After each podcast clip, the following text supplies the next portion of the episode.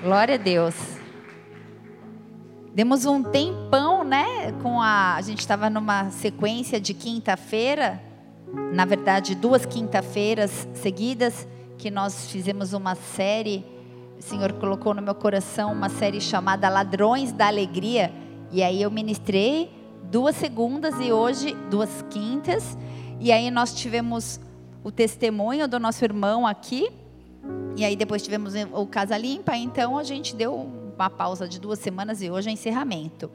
Se você perdeu as duas outras mensagens e gostaria de ouvi-las, você pode entrar no Instagram, arroba Bola de Neve Ribeirão Preto, e aí lá tem um link, acesse o link, você clica lá no link, o link te joga direto no podcast, e lá tem as mensagens anteriores para você ouvir, mas vai fazer sentido para você, tá? Não é algo que está... É, precisa das mensagens anteriores para fazer sentido para a tua vida. Quem está feliz aí, dá um glória a Deus. Amém. Também estou muito feliz. O tema, o subtema, na verdade, porque o tema é a série Ladrões da Alegria, mas o subtema é a influência da alegria no corpo, na alma e no espírito. A gente conhece de cor aquele, aquele versículo que quatro ladrões foi da outra, da outra, tá errado tira lá esses quatro ladrões, ou então não precisa pôr nada, porque está errado. Quatro ladrões foi do culto de uma quinta lá atrásão. Então hoje é a influência da alegria no corpo, na alma e no espírito. Então, todos nós conhecemos de cor aquele versículo que fala que a alegria do Senhor é a nossa força, amém? A gente canta isso e a gente se fortalece nessa alegria. E se você entrou aqui triste, eu quero te garantir no nome santo do Senhor Je Je Jesus Cristo, que você não vai sair triste, que você vai entrar feliz. Ah, que bom te ver. Tá para nascer, hein? Quantas semanas? 38. Não vai nascer no meio do culto, será? Se nascer tá bom, né, Jô? Glória a Deus. A gente vai para o hospital e tá tudo certo. Glória a Deus. Vamos lá. Então, fecha seus olhos. Deixa eu fazer mais uma oração. Obrigada, Deus. Obrigada pela liberdade que nós temos em Ti. Obrigada pela manifestação do teu Espírito Santo que tem liberdade nesta casa, se movimentando desde o início na abertura da na leitura dos Salmos, através da vida do nosso irmão Gessi, no louvor, ministrando os nossos corações e também entregando ao Senhor toda a adoração que lhe é devida, Deus. Obrigada pelo ambiente preparado, obrigada porque o Senhor está aqui e eu quero pedir ao Senhor em nome de Jesus que essa palavra seja rema para nós que ela seja como uma faca de dois gumes, ministra minha vida, ministra, Senhor, os meus irmãos, que ela possa ministrar cada um de nós de uma forma profunda, Deus, que o teu nome seja exaltado e que haja transformação em nós. Na verdade, nós clamamos também por cura, por restauração, por revelação, por salvação e por adoração. E que o teu nome seja exaltado em nós e através de nós, acima de todas as coisas. Toma esse altar, toma a minha vida, tudo que tenho, tudo que sou é do Senhor, Pai. E fala com a gente, em nome de Jesus. Se você crê, diga amém. Aleluia, glória a Deus, amém. Amém. Ah, esse é para Jesus, vamos bater. Glória a Deus. Então, vocês sabem que eu gosto de dicionário, né? Então sempre vou fazer uma pesquisinha lá no dicionário. E o que é alegria? Eu vi que alegria é um estado de viva satisfação. Alegria é um estado de um vivo contentamento, regozijo, júbilo e prazer. Mas, na verdade, nós lermos isso no, no dicionário é muito fácil. Eu quero saber se é fácil para você afirmar um contentamento pleno ou um estado de de satisfação cotidiana. Quem está satisfeito no seu dia a dia, no seu cotidiano? Amém ou não? É difícil afirmar isso, que nós estamos com, contentes, né? Contentamento, nós estamos numa condição de contenção cotidiana. Vocês estão comigo? É difícil, né? A gente até gostaria, mas é difícil. Qual que é a realidade? A gente vive entre picos picos entre injeções de ânimo, entre alegrias constantes ou inconstantes. E por quê? O que tem roubado a nossa alegria cotidiana. Porque em alguns momentos tudo que a gente quer é ter um dia pleno e feliz e alegre e de repente a gente se pega entristecido ou enraivecido ou desanimado por um motivo, seja lá qual for ele. Então, a primeira coisa que eu quero falar é repetir, na verdade, uma lição anterior que eu disse em outro culto, que na verdade é primordial e eu quero que você guarde isso no seu coração.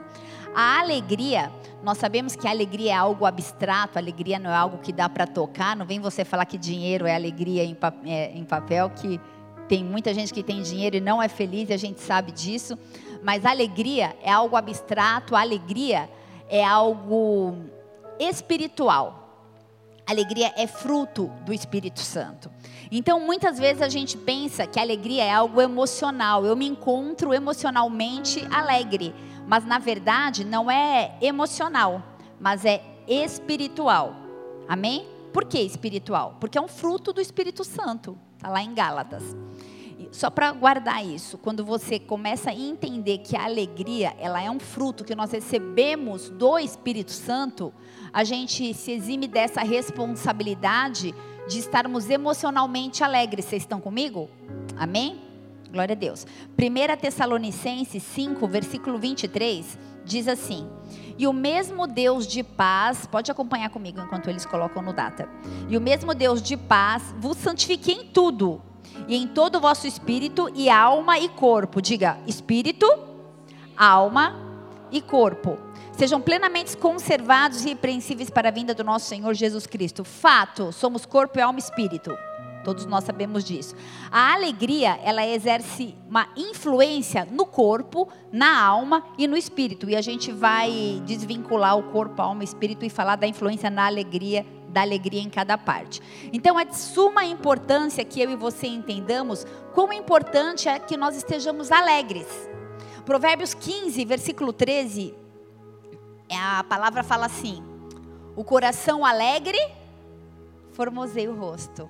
Ou seja, o melhor cosmético para o rosto é a alegria. Para de ficar gastando com cremes. Ixi, quem vende creme vai me matar agora. América, Deus Mary Kay da vida, Natura. Quem vende creme, né? É, o melhor cosmético é alegria, o coração feliz deixa seu rosto mais belo, mais bonito, mais formoso. E eu vou te dar um exemplo, é, pode deixar em Neemias 2. Eu vou dar um exemplo que eu vou falar de Neemias, na verdade. Neemias, ele vivia um momento de, de isolamento, Jerusalém e Judá haviam sido devastadas, e ele foi levado cativo para a Pérsia. E lá na Pérsia, ele se tornou copeiro do rei.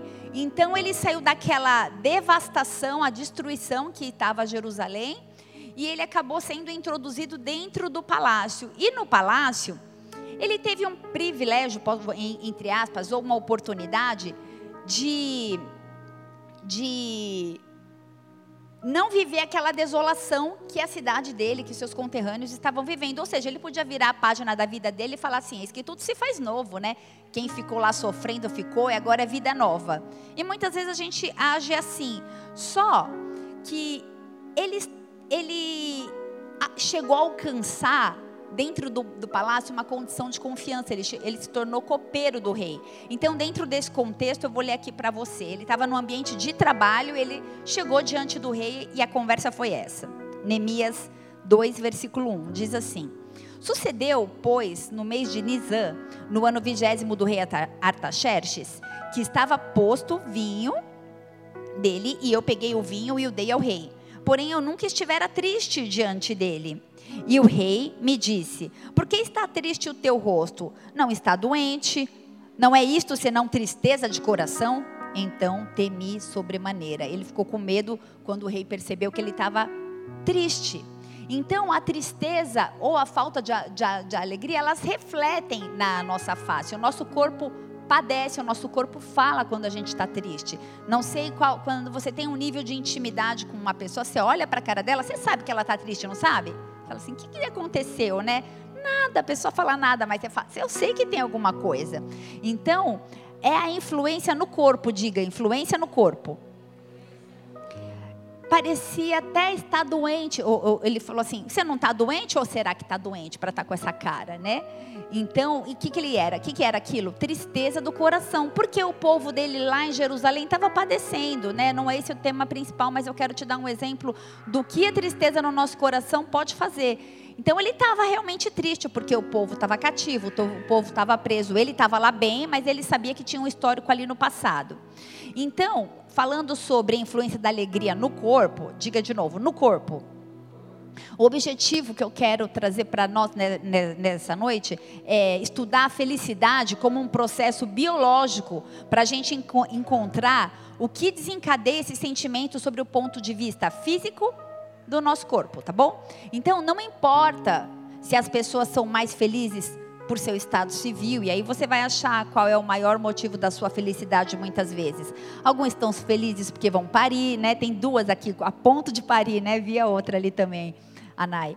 Então, a, ou porque você vai dar à luz, ou por causa do seu estado civil, seja ele casada, solteira, noiva, por causa de um amor, talvez a sua, o motivo da sua alegria seja dinheiro, ou talvez porque você serve a Deus, você se sente feliz, ou talvez a sua felicidade é, manifesta na, a felicidade é manifesta na sua vida porque você está saudável, saúde vai bem, obrigada. Ou se a felicidade ou a alegria se dá na ausência de problemas. Sabe quando você fala assim, não tenho problema, então estou feliz, está tudo indo bem. Ou ainda o motivo da nossa alegria pode ser a casa limpa. Casa limpa, eu posso falar literalmente da casa limpa, que a mulherada ama uma casa limpa, eu sou uma. Mas também o templo, o corpo, casa limpa. Acabamos de passar por um seminário. Qual é o motivo da sua alegria? Responde aí para você. Mas que eu quero te trazer é que existem quatro substâncias químicas naturais no nosso corpo que geralmente são definidas como quarteto da felicidade. Fala, quarteto da felicidade. A primeira delas é a endorfina. Endorfinas são consideradas como morfina. Tem as meninas da medicina aí, vocês me ajudam se eu falar alguma coisa. As endorfinas, erroneamente. As endorfinas, elas são consideradas morfinas do corpo. É uma espécie de analgésico natural, tá certo? Então, comer alimentos picantes é uma boa dica para liberar endorfina, dançar, cantar, trabalhar em equipe, diga em equipe. Trabalho em equipe libera endorfina. São atividades que melhoram por meio de da união social e tolerância à dor. Vocês estão comigo? Outro, outra substância química natural é a serotonina. Serotonina flui quando você se sente importante. Então, você, então eu vou voltar um pouquinho para a endorfina. Você entende que atividade física é, é é, atividade física, não, atividade que te dá prazer emocional, como cantar, trabalhar em equipe, lidar com outras pessoas, dançar, te aumenta a endorfina e te aumenta a, a sua endorfina e te deixa mais feliz, amém? A serotonina flui quando você se sente importante, ou seja, se você não se sente importante, você se sente um pouco mais triste. O sentimento de solidão e até mesmo a depressão são muitas vezes respostas químicas para a ausência de serotonina.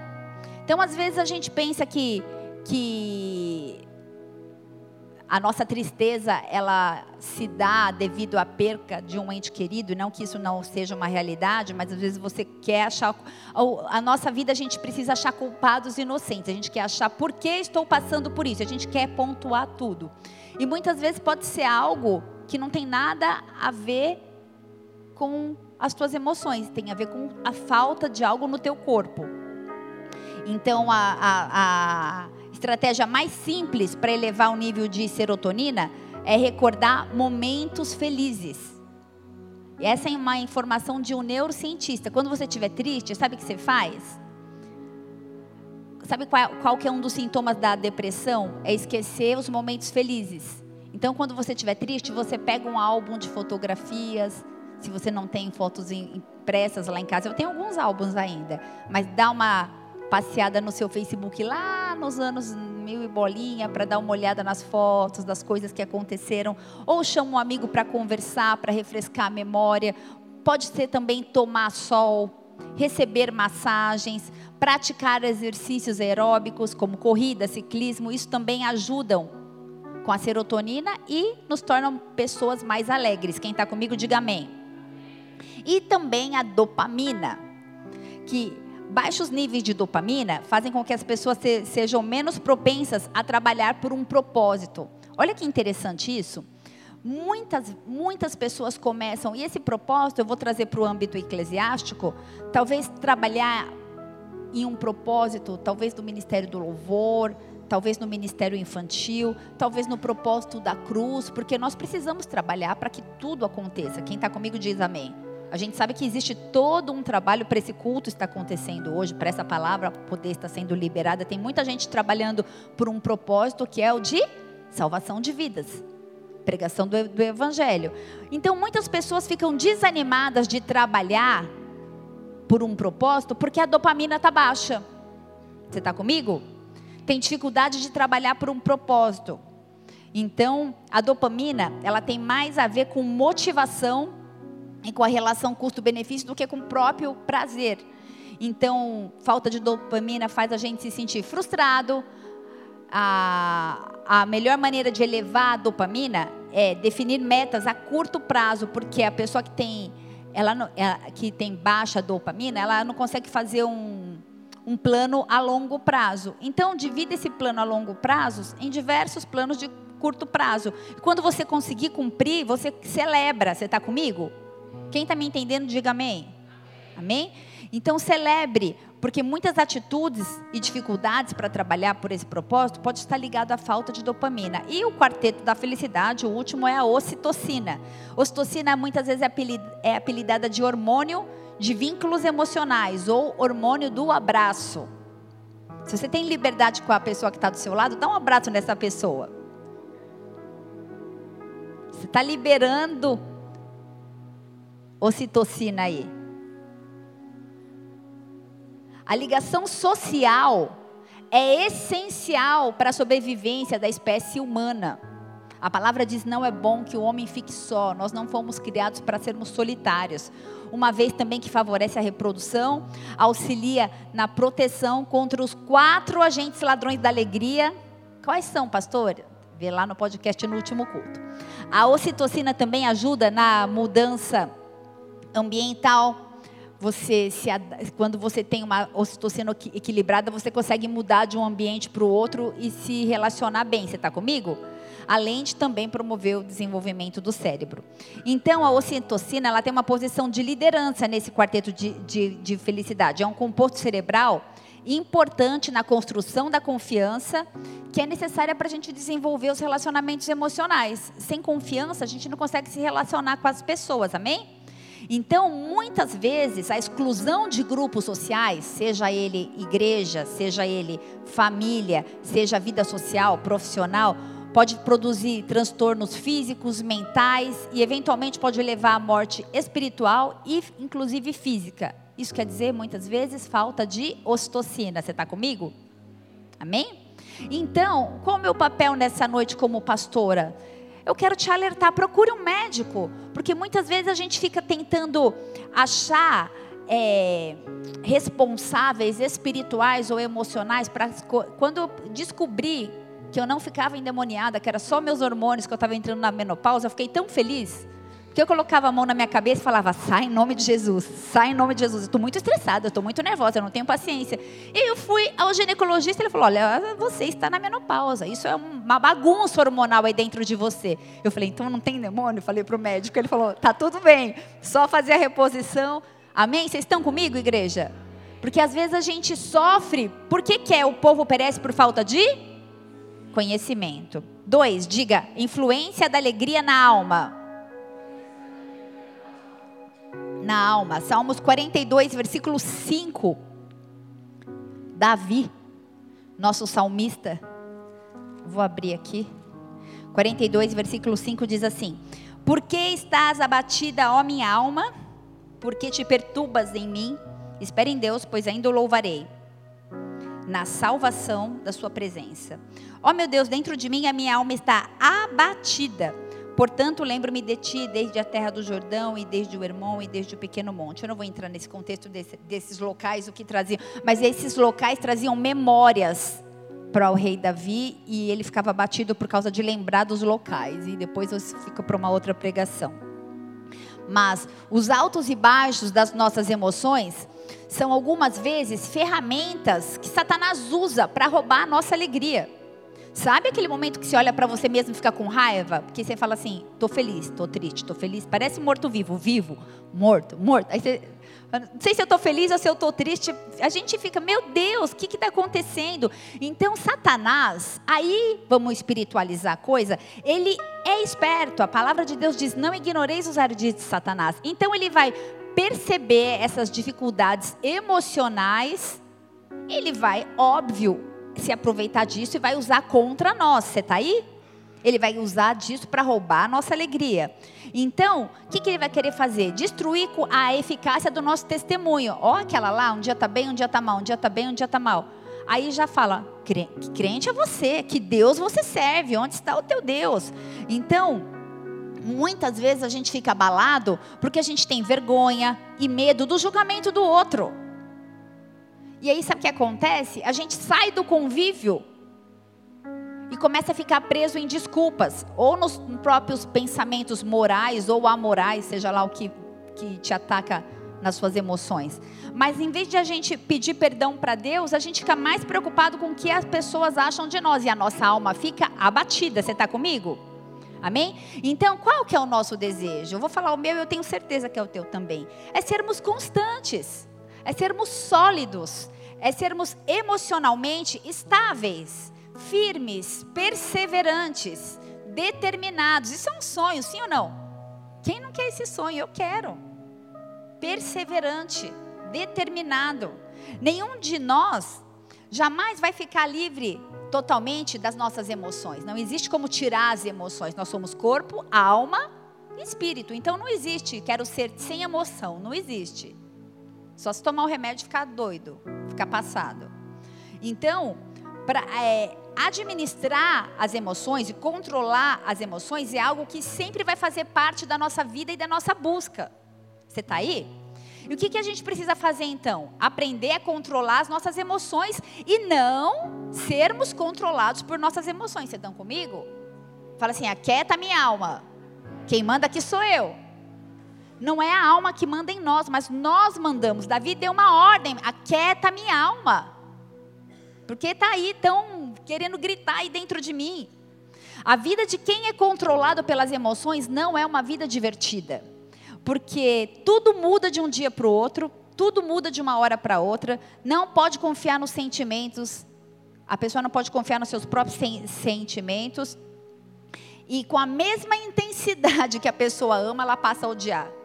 Eu acho incrível pessoas que já me falaram, pastor, eu te amo tanto, você é uma bênção, e, e do outro dia eu odeia, e você, você, é uma peste na minha vida. Eu falo, Deus, você me amava ontem. Tudo. Eu entendo que é a alma, não é a pessoa que é doida, é a alma, que ela ainda é controlada pela alma, e a gente precisa entender essas pessoas e não crucificá-las, amém?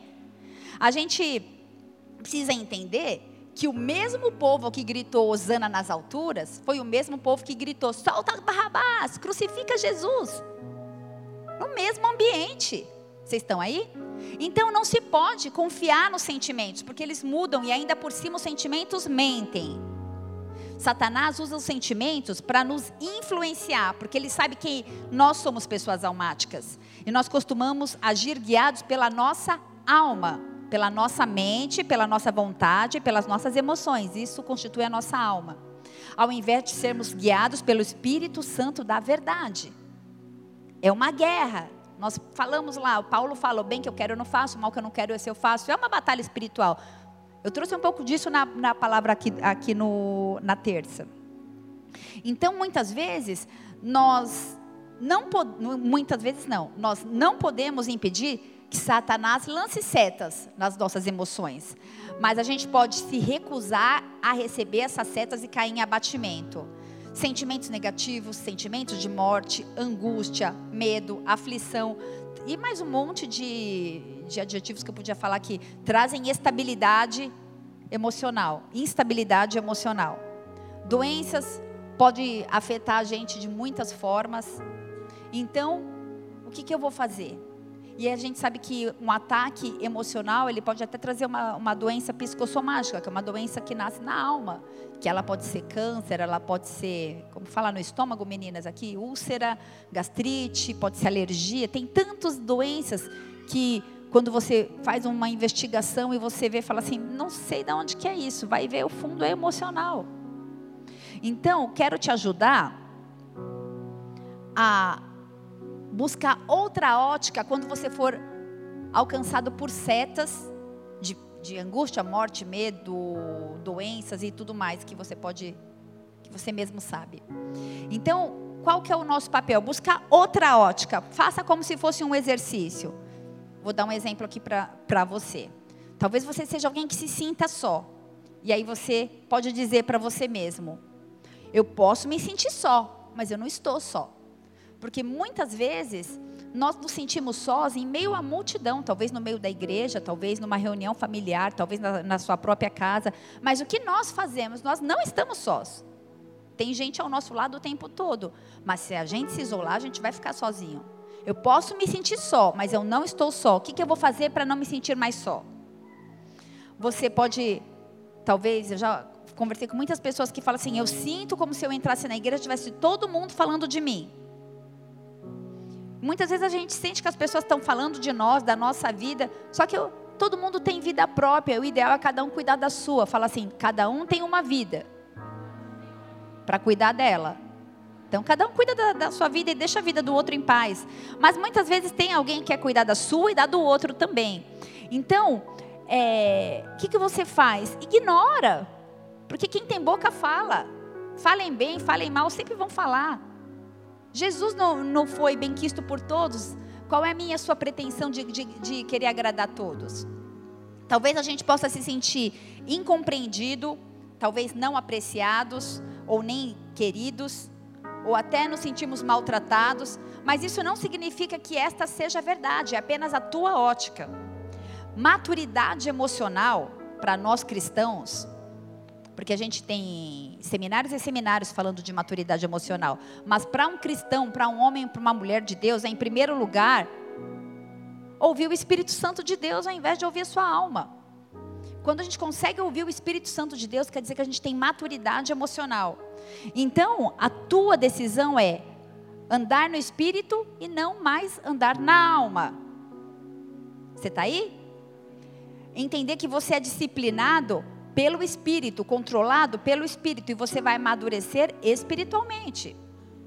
Sobriedade é ter domínio próprio.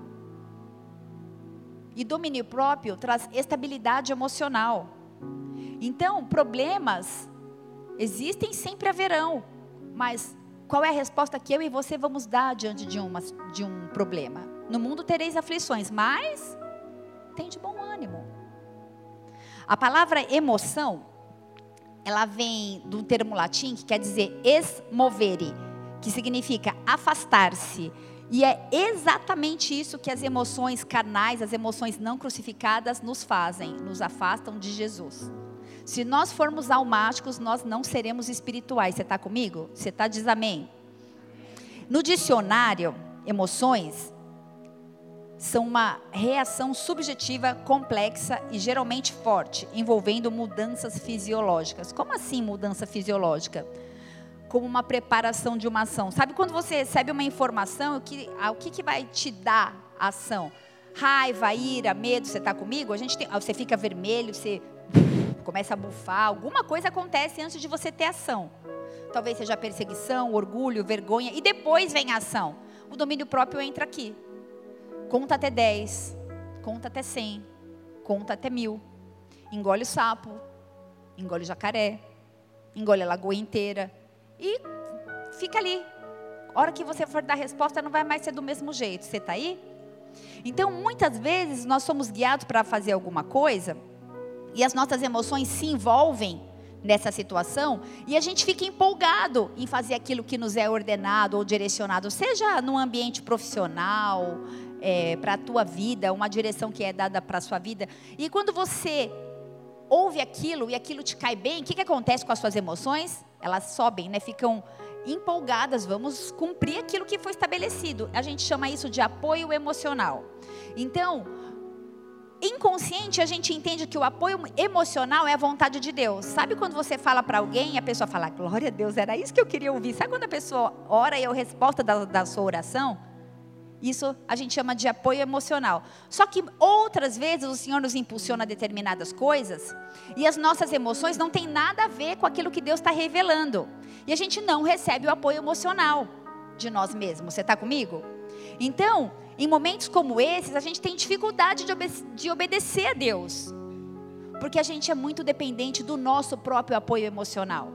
Muitas vezes a gente sabe o que tem que fazer, mas o nosso apoio emocional fica abalado, então a gente entende como se aquilo não fosse da parte de, de, de Deus. Quando você tiver dúvida, busca na Bíblia, ela não erra. Se aquilo que foi te dito tiver aqui na palavra e tuas emoções são mentirosas, a gente acabou de falar, prefira, ao invés de obedecer às suas emoções, obedecer a palavra. Amém? Amém ou não?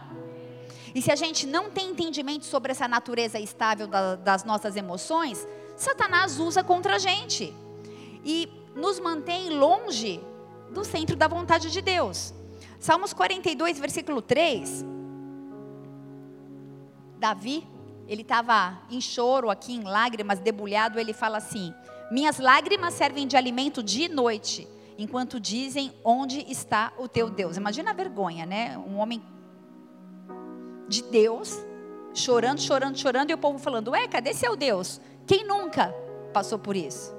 Eu já passei momentos na minha família e falar assim: cadê seu Deus? Você está passando por isso?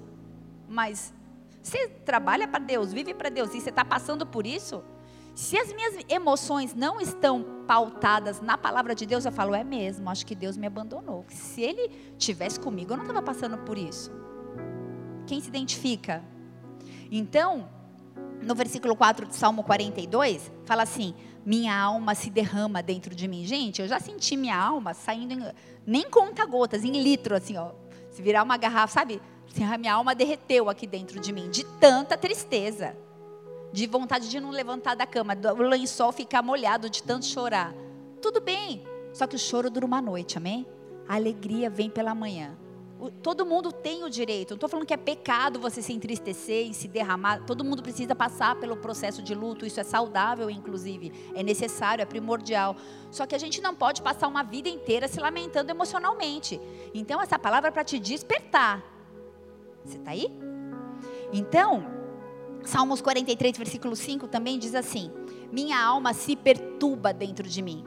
Quantas vezes eu já quis dar soco de raiva da minha alma? Só que não resolve, porque daí eu mesmo aqui apanho, então não dá muito certo. Nessa noite, vamos fazer essa oração.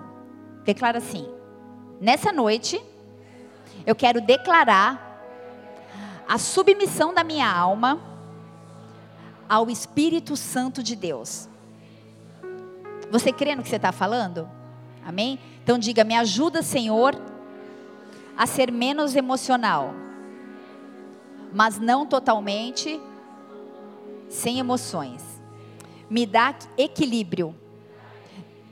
Deus, me deu as minhas emoções. Pode repetir. Deus me deu as minhas emoções. Me fez como eu sou. E eu quero conhecer o meu temperamento e lidar com ele. Em nome de Jesus. Amém? Todos nós somos passíveis. Se você crê, há, há libertação, amém? A libertação agora. Sabe o que a palavra fala? Quando a gente confessa, a gente é curado. Na confissão, a cura. Independente do seu temperamento, seja ele colérico, flemático, fleumático, melancólico ou sanguíneo, porque muitas vezes a gente sabe que existem quatro temperamentos. E a gente quer ter atitudes e respaldar em cima dos nossos temperamentos. Tudo bem, mas o temperamento se submete ao Espírito Santo de Deus, fru, ao fruto do Espírito. Então, ah, eu sou colérico, eu sou assim mesmo, você vai ter que me aturar, vir bater. E, ah, e o Espírito Santo está onde? Então a gente precisa tomar cuidado. Então, não importa o que você viveu no seu passado. Muitas vezes as nossas emoções elas são abatidas por causa da culpa, por causa da acusação se perdoe. Jesus, ele já levou tudo na cruz. peça, eu quero, Senhor, eu quero ver as coisas com a tua ótica. Porque muitas vezes o Senhor já nos perdoou e a gente está vivendo uma culpa e arrastando um jugo e uma acusação que não vem da parte de Deus, vem da nossa própria alma. Com as expectativas que a gente gera acerca da gente mesmo e que muitas vezes são frustradas, porque nós somos falhos. Você está aí? Último, a influência da alegria no espírito. Diga, influência da alegria no espírito. Provérbios 15, versículo 13, na parte B, diz assim: eu falei que o coração feliz formoseia o rosto, né? Na, na parte A, e na parte B fala assim: Mas pela dor do coração, o espírito se abate. Aí diz a tristeza, na minha versão diz dor, mas tudo bem. Mas pela tristeza do coração, o espírito se abate. Provérbios 18, versículo 14 também fala assim: Quem poderá suportar um espírito abatido? Abre a sua Bíblia em Salmo 51, e esse é o nosso texto principal dessa noite. Eu creio que tudo é principal. Salmo 51, a gente vê Davi, num momento da vida dele mais devastador, um homem que era pastor, um homem corajoso, que matou o urso-leão, um homem que se tornou rei, um homem que estava conquistando a nação, que estava mudando a história de Jerusalém, que estava conquistando todos os exércitos inimigos, toda a opressão. Ele vivia em um momento de ascensão, vamos dizer. Até que, todavia, porém, contudo, ele devia estar em um lugar onde ele não estava. Era tempo de batalha, era tempo de guerra, e Davi devia estar na guerra, porque ele era o líder, ele devia estar à frente. Só que ele, a palavra diz que ele estava passeando pela sacada dele, caçando assunto, né? Quando a gente fica caçando assunto e não está onde a gente tem que estar, tá, alguma coisa sempre acontece. Então, em Salmo 51, versículo 10, a gente vê uma oração de Davi clamando por uma estabilidade no espírito. É isso? 51, 10? Ou é 12? Deixa eu achar aqui. Porque a, é estabilidade no espírito a oração.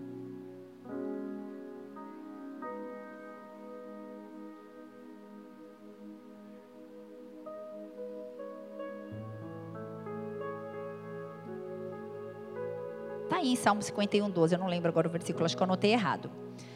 10. Aí, obrigada, Lísia.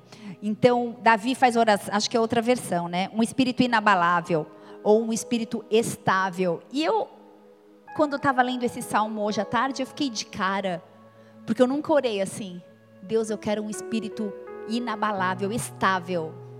Eu quero um espírito que não se abata, estabilidade de espírito. É isso que a gente está falando, né? E não ser instável, mas ser estável. Então, quando o desejo da estabilidade do ser humano é manifestado, só há uma condição que pode acontecer isso: é quando esse espírito humano é habitado pelo Espírito Santo de Deus. E aí nós recebemos algo sobrenatural que é chamado novo nascimento. Diga, novo nascimento. Salmo 51, a gente vê um homem adúltero, um homem que premeditou a morte de um outro homem que era seu servo, que era uma pessoa da sua extrema confiança. E nesse contexto, ele escreveu Salmo 51. Vamos ler? Salmo 51. Tem misericórdia de mim, ó Deus, segundo a tua benignidade Apaga as minhas transgressões segundo a multidão das tuas misericórdias. Lava-me completamente da minha iniquidade e purifica-me do meu pecado, porque eu conheço as minhas transgressões e o meu pecado está sempre diante de mim. Contra ti, somente contra ti pequei, e fiz o que aos teus olhos é mal, para que sejas justificado quando falares e puro quando julgares. Eis que em iniquidade fui formado e em pecado me concedeu minha mãe. Eis que ama a verdade no íntimo, no oculto me fazes conhecer a sabedoria. Purifica-me com sopo e ficarei puro, lava-me e ficarei mais alvo que a neve. Faz-me ouvir júbilo e alegria para que gozem os ossos, os ossos que tu quebraste. Esconde a tua face dos meus pecados e apaga todas as minhas iniquidades e cria em mim, ó Deus, um coração puro e renova em mim o espírito reto até aí. 11. Não me lances fora da tua presença e não retires de mim o Espírito Santo. 12. Torna a dar-me a alegria da salvação, me sustém com o espírito voluntário. Sabe, ele se derramou fazendo esse salmo no momento onde caiu a ficha dele, ele falou: pequei? Não, no momento que Deus levanta um profeta. Ele não caiu em si, pequei, ufa, pequei, Deus, crime, não, foi um processo. Ele estava gostando daquilo ali. O Batseba, a palavra diz que ela era formosa, bonita. Ele cobiçou aquele mulher, aquela mulher. A concupiscência dos olhos dele estavam voltados. Ele estava totalmente emocional. Esquece que eu sou rei, esquece que ela é mulher do meu amigo, do meu servo. Esquece tudo, eu quero. E quantas vezes a gente age assim? Eu quero, eu quero. Eu não sei o que, que, que é, mas eu quero, eu quero.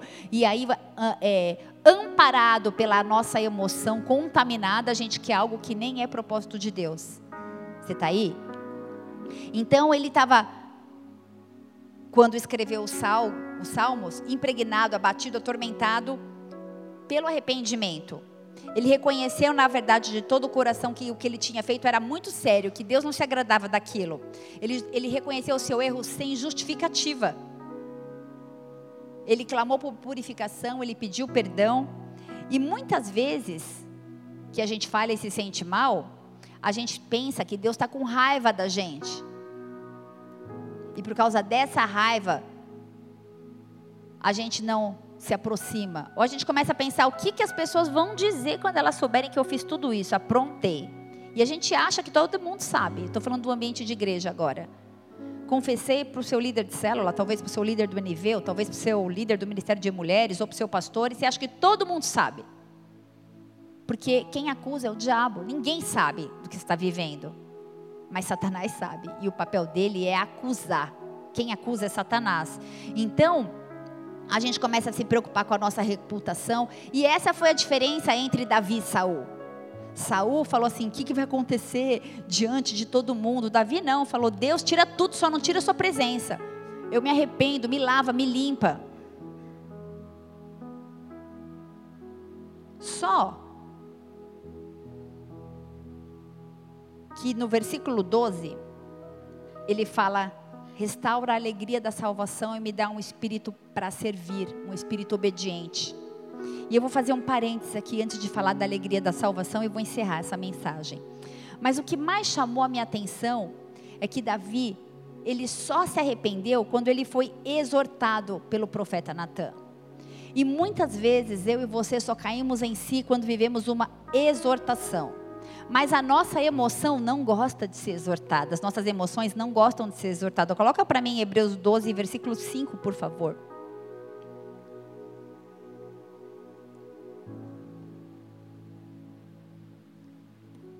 Acaso vocês se esqueceram das palavras de ânimo que Deus lhe dirigiu, como filhos dele?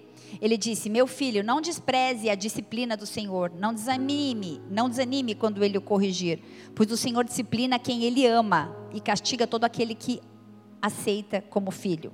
Enquanto suportam essa disciplina de Deus, lembre-se de que ele os trata como filhos. Quem já ouviu falar de um filho que nunca foi disciplinado pelo pai? Se Deus não os disciplina como faz a todos os seus filhos, significa que vocês não são filhos de verdade, mas ilegítimos. Uma vez que respeitávamos os nossos pais terrenos que nos disciplinavam, não devemos nos submeter ainda mais à disciplina de, do Deus Pai, do nosso espírito e assim obter vida. Pois nossos pais nos disciplinaram por alguns anos como julgaram melhor, mas a disciplina de Deus é para sempre, é para o nosso bem, a fim de que participemos da sua santidade. Nenhuma disciplina é agradável no momento que é aplicada, ao contrário, ela é dolorosa. Mais tarde, porém, produz uma colheita que dá vida justa e de paz para os que são corrigidos. Portanto, revigorem as mãos cansadas e os joelhos enfraquecidos. Façam caminhos retos para os seus pés, a fim de que os mancos não caiam, mas sejam fortalecidos. Esforcem-se para viver em paz com todos e procurem ter uma vida santa, sem a qual ninguém verá o Senhor. Cuidem uns dos outros para que nenhum de vocês deixe de experimentar a graça de Deus. Fiquem atentos para que não brote nenhuma raiz venenosa de amargura que cause perturbação e contamine muitos. Toda exortação tem propósito. Eu confesso que todas as vezes que eu sou repreendida, eu dou uma, aquela engolida seca Ninguém aqui é repreendido feliz, né? Sorrindo, ah, obrigada, gostei, amei essa bronca. Não. Porque vem de impacto com o nosso caráter, com as nossas emoções e com as nossas crenças. E a gente se sente mal a princípio, mas eu queria te dizer uma coisa: que toda exortação tem um propósito. Se Natan não tivesse aparecido para falar com Davi, o Salmo 51 não existe. Quando Natan exortou Davi, ele falou: Meu Deus, o que, que eu fiz? caiu a ficha dele. Né? Caiu a ficha, pode ser. Então, toda exortação tem propósito e muitas vezes a, a exortação ela vem com o propósito de restaurar a alegria. Salmo 51, versículo 10: Restaura a alegria da minha salvação. Versículo 11: Não lance fora da tua presença, não retire de mim o teu espírito, e torna-me dar a alegria da salvação e me sustém com o espírito voluntário. Posso falar uma coisa? Muitas pessoas perderam a alegria da salvação. Uma pessoa, quando a pessoa é perdoada, ela compreende melhor que aqueles que pecam, e ela compreende melhor aqueles que pegam, e ela não julga, porque esse papel não cabe a ela, só existe um juiz. Deixa para Deus um assassino, um mentiroso, um ladrão, um adúltero perdoado, virou um adorador, Davi. Ele roubou a mulher do amigo. No versículo 13 diz: Ensinarei aos transgressores o teu caminho e os pecadores se converterão a ti. De ladrão, de adúltero, ele virou um evangelista. Ensinarei aos transgressores o teu caminho. Ele ia até a autoridade, ele falava: Sabe isso aí que você passou? eu tenho essa marca que eu passei também. Vem cá, Senhor te perdoa. Porque muitas vezes, em vez da gente trazer a pessoa para perto, a gente afasta ela. Não, não, daí, ó, esse pecado aí eu não sei não como você vai resolver. Pior não podia ser. Em vez de ajudar a pessoa, põe ela mais no buraco ainda. Muitos perderam a alegria da salvação, estão vivendo uma vida religiosa e automática religiosidade, pecado, desânimo, emoções estáveis, corpo cansado fisicamente ou até emocionalmente. Frieza espiritual tira a alegria da salvação. A falta de alegria na salvação faz com que haja perda de interesse pelas coisas de Deus. Ai, culto de quinta? Não, já vou domingo, para que quinta? Ai, casa limpa, sete dias de sete cultos, estou fora. Eu que não quero. Ah, não, reunião de ministério de homens é chato, ficar falando, falando, falando. Ah, não, vou lá no NV, tem que ficar falando da minha vida, mergulhando da palavra? Eu não, para ficar estudando, eu vou estudar a Bíblia, estudo em casa. Só vê problema, só, só reclama, não tem mais alegria, não entende que é um privilégio. Quando a gente pede a alegria da salvação, a gente não tem força nem ânimo para proclamar a salvação que vem de Deus, que vem através do seu filho Jesus e a gente fica distraído na hora do apelo. Eu nunca vi tanta vontade no banheiro como na hora do apelo. O momento mais importante do culto não é agora, é a hora do apelo. É onde tudo que foi dito vai fazer sentido, se a pessoa recebe ou não. Aí um vai no banheiro, o outro atualiza as redes sociais, o outro fica no WhatsApp e fala: é, se você já é salvo, intercede por quem não é. Clama. Esses dias eu estava falando com uma pessoa, cinco anos na igreja. Falei: você morrer agora, você vai para onde? Acho que eu vou para o inferno. Você está cinco anos aqui com a gente, não tem nem certeza da salvação. Que triste. A falha é minha. Eu falo, como uma pessoa caminhando com Jesus, se isso serve para você, se existe alguém aqui que não tem certeza da, da, da salvação, Efésios 2,8, pela graça de Deus nós somos salvos. E pela fé, não vem de vós, não vem de obras, para ninguém se glorie, mas é pela fé em Jesus Cristo, que morreu e que ressuscitou. Por isso que é sempre o mesmo apelo, é sempre a mesma oração. Quando você declara que você crê no Cristo, no Filho do Deus vivo, é tão simples que parece difícil. A salvação é automática, porque fé é isso. Eu creio que Jesus veio à terra, morreu pelos meus pecados, no terceiro dia ressuscitou, ascendeu aos céus e vai vir me buscar. Ele vai voltar para nos buscar, para nos restaurar. Se você morrer agora, você é salvo. Pastora, mas eu sou pecadora. Se arrepende, eu também sou. Eu me arrependo todos os dias, eu peço perdão todos os dias. Não existe a possibilidade de sermos chamados de cristãos evangélicos, de seguirmos a Cristo e não sabemos se somos salvos. A gente precisa falar isso nas células, no, nos ministérios. Perguntem isso, façam um apelo. a gente fica distraído. Sem a alegria da salvação, a gente se torna espectador de culto. A gente entra e sai do mesmo jeito. Apaga a luz, eu vou passar um vídeo, tá pronto aí? É a Pati que está lá? Eu nem, eu nem olhei, era a Pati. Eu nem cumprimentei. Passa um vídeo para mim, Pati, é curtinho.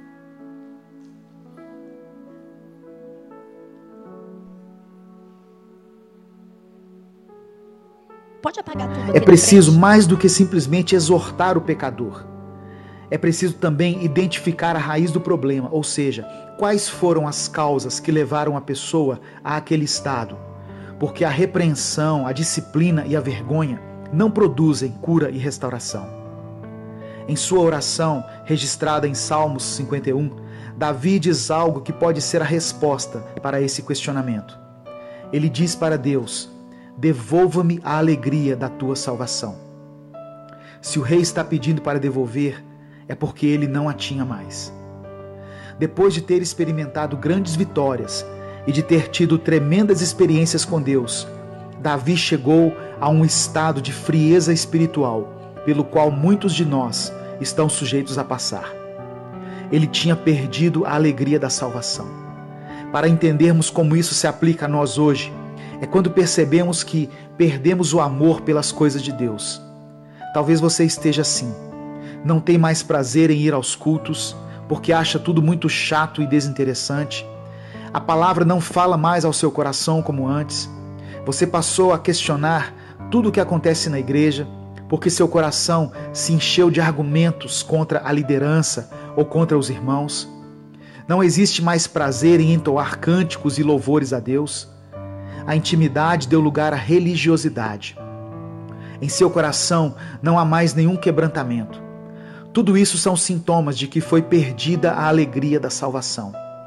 Não é necessariamente uma situação de pecado, mas pode ser o prenúncio da sua queda. O grande problema é que quando perdemos a alegria da salvação, passamos a buscar o nosso prazer em outras coisas. Davi deveria estar na guerra, mas como muitos de nós, ele não tinha mais disposição para guerrear. Ele passava seu tempo descansando e olhando uma mulher tomar banho. É incrível como a pornografia, o adultério e outros pecados ligados à área sexual têm derrubado tantos líderes que antes eram tremendamente usados por Deus.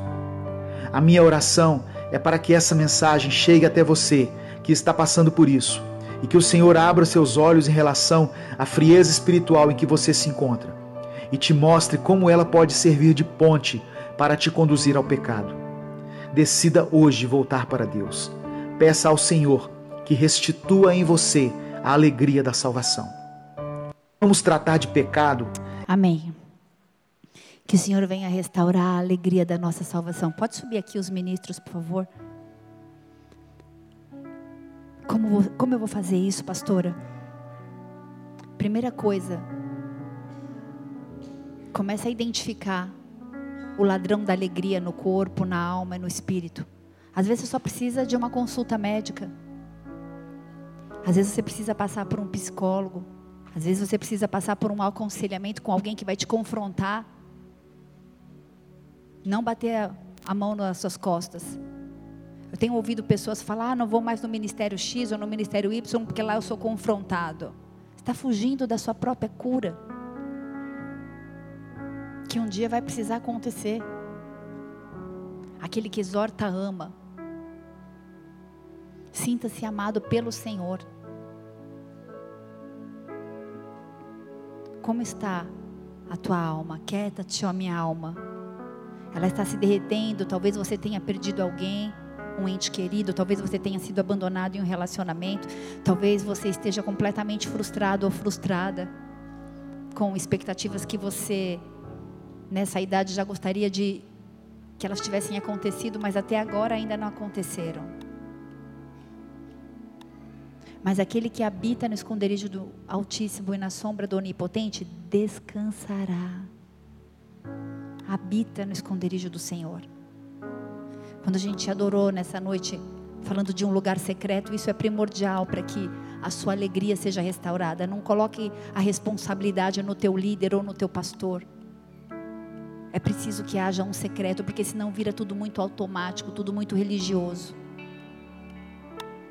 Senhor, restaura a alegria da salvação de muitos que estavam se movendo de forma mecânica, que não se alegravam mais em um momento do apelo, quando um irmão à nossa direita ou à nossa esquerda levanta a mão. Eu lembro que em praticamente todos os apelos que eu estou presente, eu não consigo segurar as lágrimas porque eu falo mais uma vida e eu sei que na hora do apelo tem festa no céu. Anjos. Acontece algo sobrenatural, mas a gente muitas vezes está distraído. Mas nessa no final dessa série, falando de ladrões da alegria, que o Espírito Santo possa ter falado aos nossos corações, nos dando entendimento, discernimento e base para a gente guerrear, para a gente orar por nós mesmos, para a gente se posicionar, para a gente sair de um, de uma, de uma, quando você está numa plataforma de dor, tudo que você vê é dor. Mas quando nós mudamos da plataforma da dor e nos colocamos na plataforma da alegria do Senhor, Ele nos fortalece. A alegria do Senhor é a nossa força. A alegria do Senhor nos revigora, nos impulsiona a permanecer, a perseverar. Independente das circunstâncias, ainda que hajam temores, ainda que hajam dores, ainda que você esteja solteira ou ainda que você tenha sido abandonada pelo seu marido, ainda que você seja um homem que até hoje não conseguiu se recolocar profissionalmente, não consegue sustentar a posição de sacerdote, isso te traz muitas frustrações e angústias. Eu não sei o que você tem vivido, mas o Senhor sabe. Ele sabe exatamente o que você precisa e o que tem roubado a sua alegria. Mas eu quero te desafiar nessa noite a declarar que nada vai roubar a tua alegria. A alegria da salvação, a tua alegria no corpo, na alma e no espírito. Creia no Senhor. Ele pode fazer muito além daquilo que eu e você imaginamos, sonhamos ou pensamos. Eu queria que você, a gente vai terminar adorando ao Senhor, eu queria que você usasse esse tempinho onde vai ser ministrada uma adoração e onde você possa clamar para que o Espírito Santo traga à sua memória aquilo que precisa ser liberado no mundo espiritual. Talvez você precise pedir perdão, perdoar pessoas, liberar pessoas. Talvez você precise marcar uma consulta. Talvez você precise organizar a tua agenda. Faça isso. Clame pelo Espírito Santo. Fale com Ele. Restaura a alegria da salvação. Visita filhos e filhas nessa noite de uma forma sobrenatural, Senhor, mudando de dentro para fora, Senhor. Toda a frustração, toda a angústia, todo o medo, toda a liberação de morte, seja de, de maneira é, consciente ou inconsciente, todo ataque na mente, toda estratégia satânica, toda estratégia das, da, da nossa própria alma Não se estribes no seu próprio entendimento, no seu próprio apoio emocional. Sujeite as suas emoções à palavra de Deus, sujeite as suas emoções ao Espírito Santo. Nós não somos emocionais, mas nós somos espirituais. Conheça a sua personalidade, conheça os seus temperamentos. Peça ajuda, peça conselhos. Na multidão de conselhos, a sabedoria.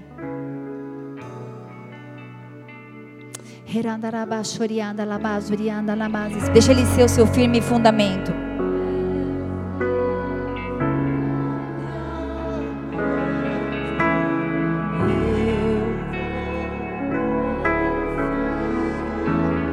Aumenta a nossa confiança, a nossa fé, Senhor. A fé que vem por ouvir a tua palavra, Senhor. Só mais uma vez. Eu vou construir.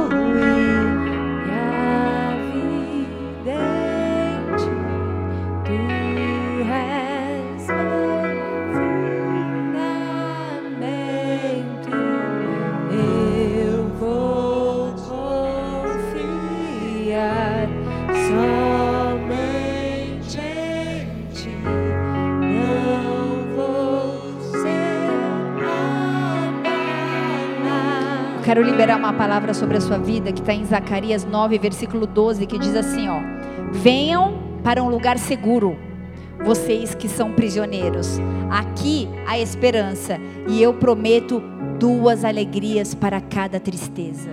E essa palavra do Senhor sobre a sua vida nessa noite. Duas alegrias para cada tristeza. Eis que tudo que era velho se faz novo. Toma posse de tudo que você ouviu e aplica na sua vida. Para a palavra ser rema, para a palavra ser verdade.